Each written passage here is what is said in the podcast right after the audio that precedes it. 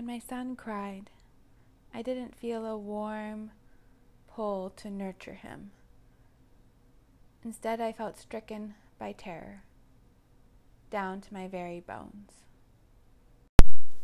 Hey there, I'm Claire. I'm the founder of the Heroic Mama Revolution, a space for moms in active recovery who desire to find their purpose and give their gifts in greatest service to the world. If you want to feel inspired, love your life, and to leave a legacy you can be proud of, this is the place for you. Here we celebrate and honor the journey, the evolution, and the actualization of our heroic potential, from rock bottom to radiant exemplars of the best within ourselves. It's time for a revolution. Let's dive right in. Hey Mama, welcome back to the Heroic Mama Revolution, Episode 2. In Episode 1, I shared a bit of my story, and today I want to dig a little deeper into my experience as a new mom. As I've learned over these years of healing, the only way to move forward is to acknowledge and give space to the full expression of our memories. And often the greatest healing balm is in sharing our story, because it is through that act of bravery that we learn that we are not alone. In episode 1, I shared that as a new mom, I was given the diagnosis of postpartum depression, postpartum anxiety, and PTSD. And sometimes I wonder, what do you have to do to sit in a therapist's office and check all the boxes to receive those diagnoses? What is that? What do all those labels mean in your everyday life? I'm going to do my best today to convey the lived experience behind those labels, and my journey fully in them, in my darkness, and the path and choices I made to come through them.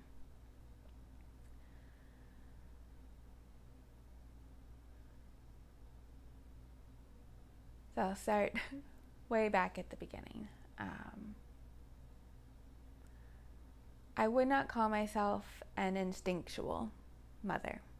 My son did not come into this world and I just knew what to do. Breastfeeding did not come natural to me. Diaper changing did not come natural to me. But more than anything, it felt that the nurturing didn't come natural to me. And the most poignant and painful of that lack of nurturing was when my son cried.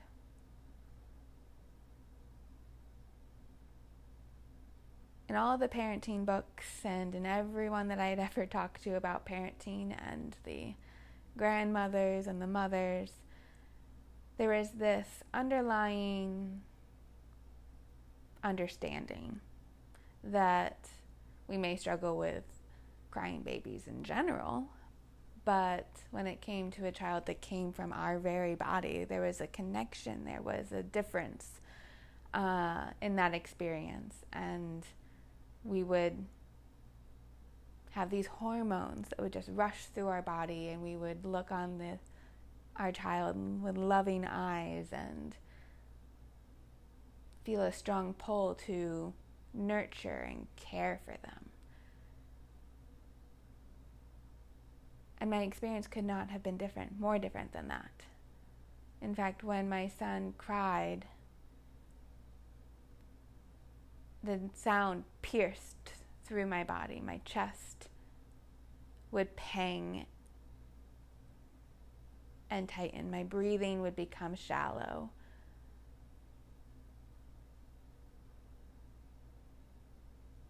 from the very first time he cried.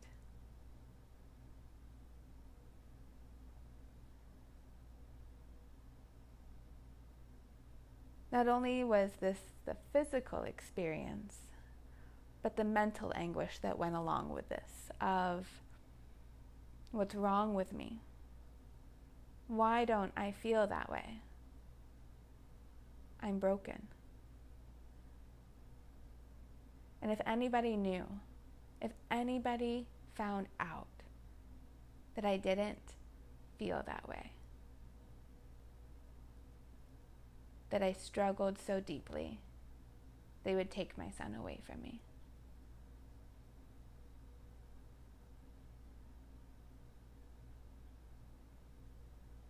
So my operating, the way that I operated in the world was lie, hide, pretend, smile. Don't let them see you break.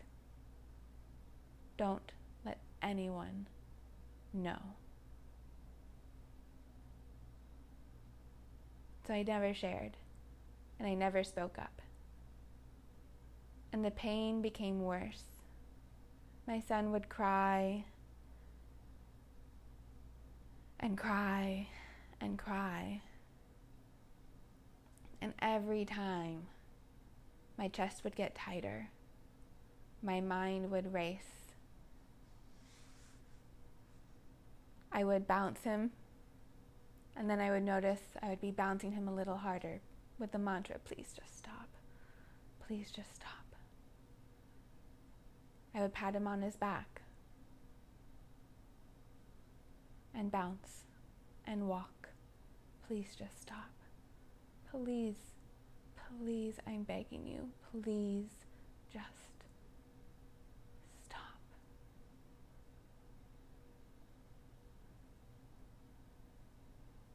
The bouncing would get harder.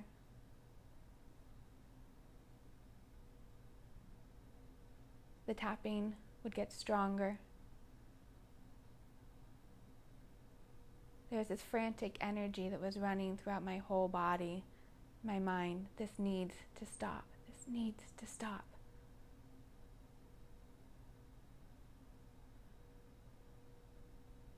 The urge to scream welled up inside of me. My hands began to grasp tighter and tighter and tighter.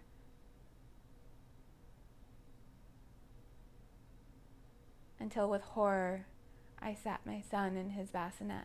Took a step back and looked at my hands and how could I? How could I? Staring at my hands as they shake, knowing that if I had held my son just a little longer, I could have hurt him.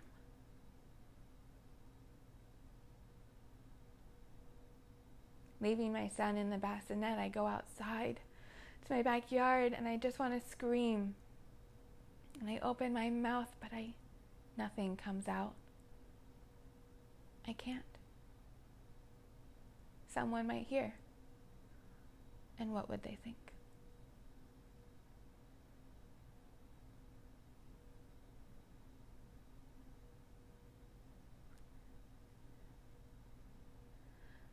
I would calm myself down enough that I didn't feel on the edge of screaming or shaking my baby or throwing something.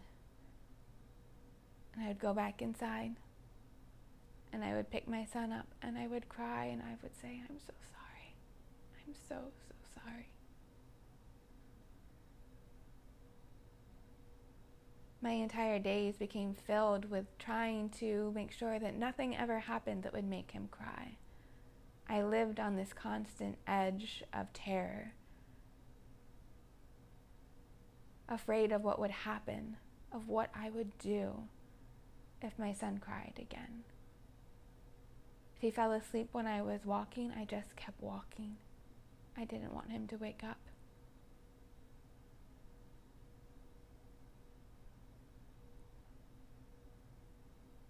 These were my days and nights,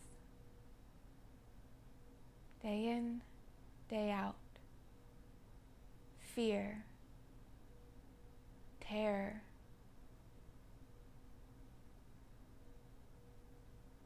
very little love. Survival was all I was capable of.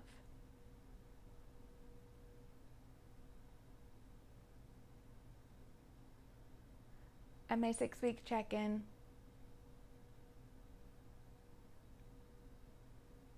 I wrestled up the bravery to check the yes box on that piece of paper that they give you of all of the symptoms, physical and otherwise.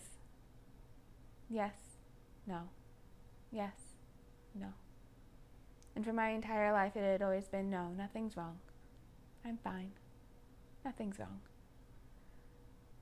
But there was something in me that knew. That knew if I didn't get help, my son and I were in danger. And so that day I checked that yes box. Have you been having depression, experiencing depression? And while I didn't really think that depression was the full answer to what I was experiencing, it was the only question on there about your mental health. So I checked yes. At that time, my doctor was not only my care provider, but she was also a friend who I'd spent quite a bit of time with in the year prior to getting pregnant and then through the pregnancy. When she came in for my checkup and she asked the routine questions and she saw that I had checked yes on my mental health question,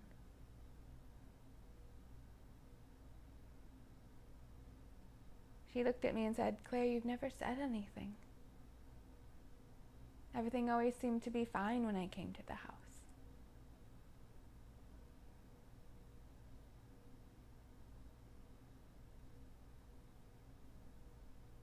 I don't know how to say anything else other than I'm fine or I'm good.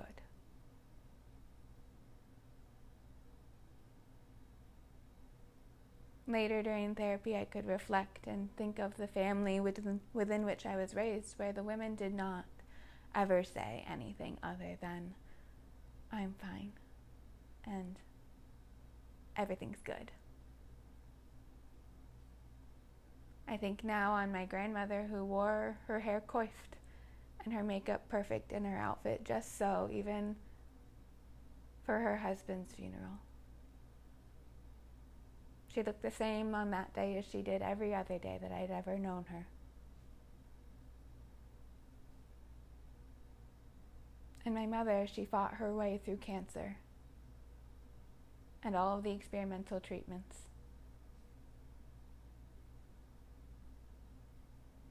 Who would say at school pickups, "I'm fine, things are great, we're doing okay." Even though there was blood spotting around the toilet from where she'd thrown up after treatment that afternoon.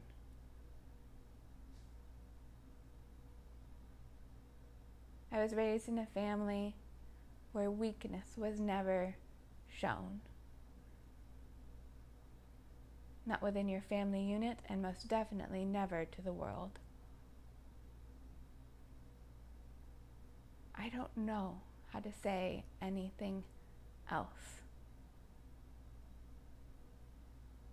But I am so broken. I'm trying to learn how.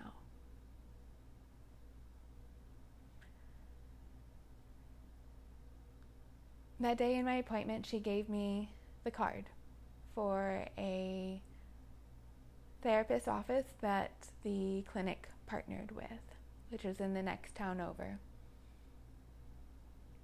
I got home from my appointment and I called. No answer, so I left a voicemail. Things at home continued to worsen. The darkness was creeping in more and more and more, taking over every aspect of my life, where I was never at peace. I was always on alert, hypervigilant.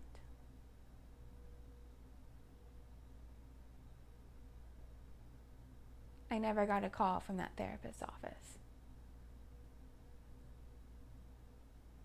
And the next week, I knew that this help that I needed wasn't just a nicety, it was a necessity. So I loaded my son up into their car and I drove to the address on that card, determined to see somebody. I get to the office, unpack my son, and head into the building. And I roam that building until finally I see someone, and I ask for the therapist's office. And the woman says, "They're not here anymore. They shut down and left a while ago, and I don't know where they went."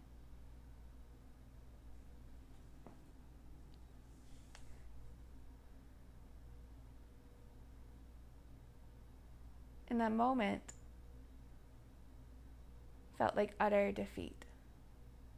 After having put myself out there to ask for help for the first time in my life, to the darkness that was swelling and taking over my life, it just felt crushing. I got back to the car and just began to cry. The tears began to flow and they didn't stop. The noise and the energy and the sound disturbed my son and he began to cry too.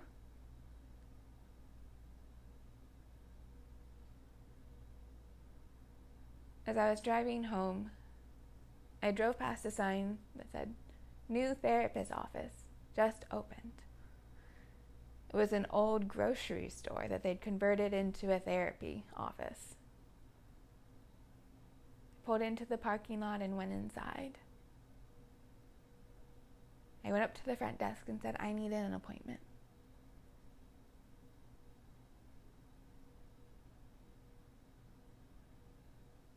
They said, "Let us look at the schedule. Think we can get you in a couple weeks." And right there, in that therapist's office, in front of complete strangers, I broke down.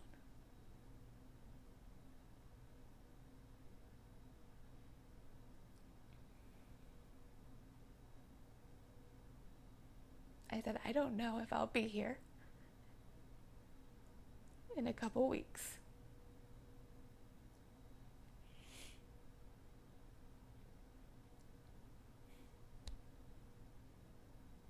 And thankfully, the woman working the front desk was also a mom.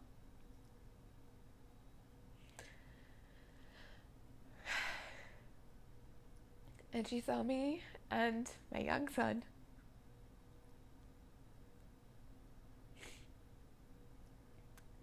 And she made what needed to happen, happen for me to have an appointment the next day.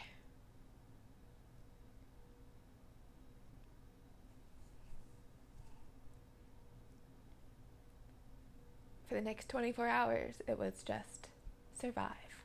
Just make it to that appointment, and you'll be okay.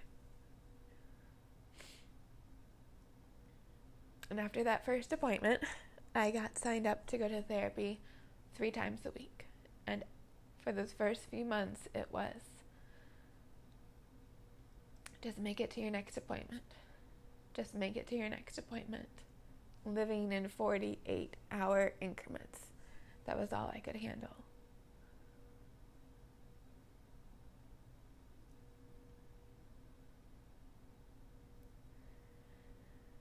And in therapy, I learned tools and strategies. I did what seems like insane things to try and make my way through those emotions and those feelings that would come up when my son would cry. The emotional and mental feelings, but also the physiological experience of that trigger. That when my son would cry and I would feel my body begin to tighten and this energy start to race and my hands to shake and tighten. I would put my son down, and on my floor, in the middle of my living room, on my beautiful hardwood floors, I took masking tape and created a ladder. If you've ever run in a gym or done athletics, it's that ladder that you put on the floor and do different foot exercises up and down the ladder. And I would do reps on the ladder, and then I would check in with a deep breath and ask myself, where am I? Am I calm? No? Run it again. Run it again. Run it again. I would do a combination of ladder runs and push-ups and burpees. Something physical and tense to try and dissipate the energy. And then I would sit. And then I was regulated enough to do the deep breathing, to do the tapping, to do the mantras and affirmations. When I first started out, this process took me anywhere from 20 minutes to an hour to feel fully calm and regulated. But I could do it. And every day that I did this work, where I released the valve and let that energy out in a proactive manner, where I calm my nervous system through deep breathing and tapping, and where I began to work on my mind with mantras and affirmations, that time got smaller and smaller, from an hour to half an hour to 15 minutes to 5 minutes to 2 minutes. To now, with my son at 4 years old, when he has a big expression of emotions and a tantrum, it's a few deep breaths most days. Maybe it's putting my feet up the wall, or listening to a meditation, or taking myself outside for a few moments.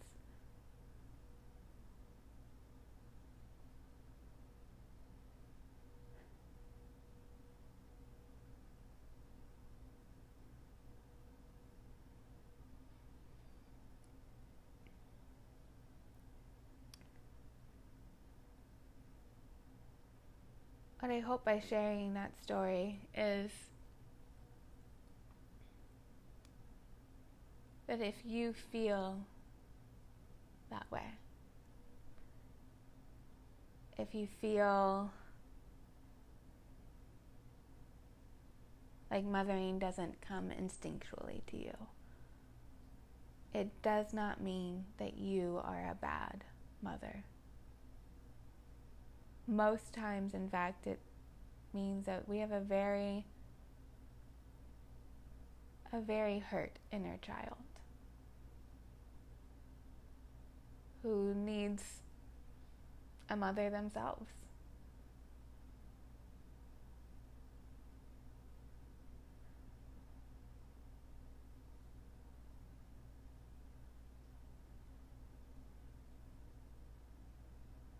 But what I hope most is that this is a beacon of hope.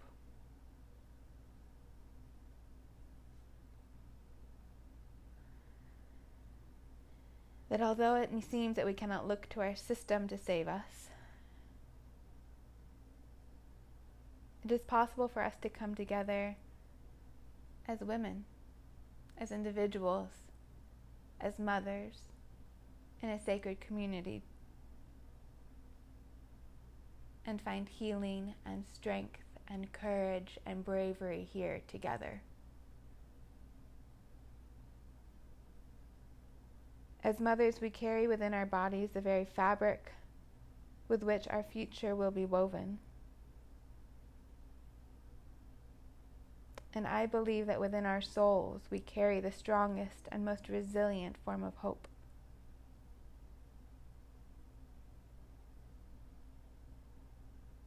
I want to encourage you to reach out, to share your story, and to become a beacon of light for other mothers in the darkness.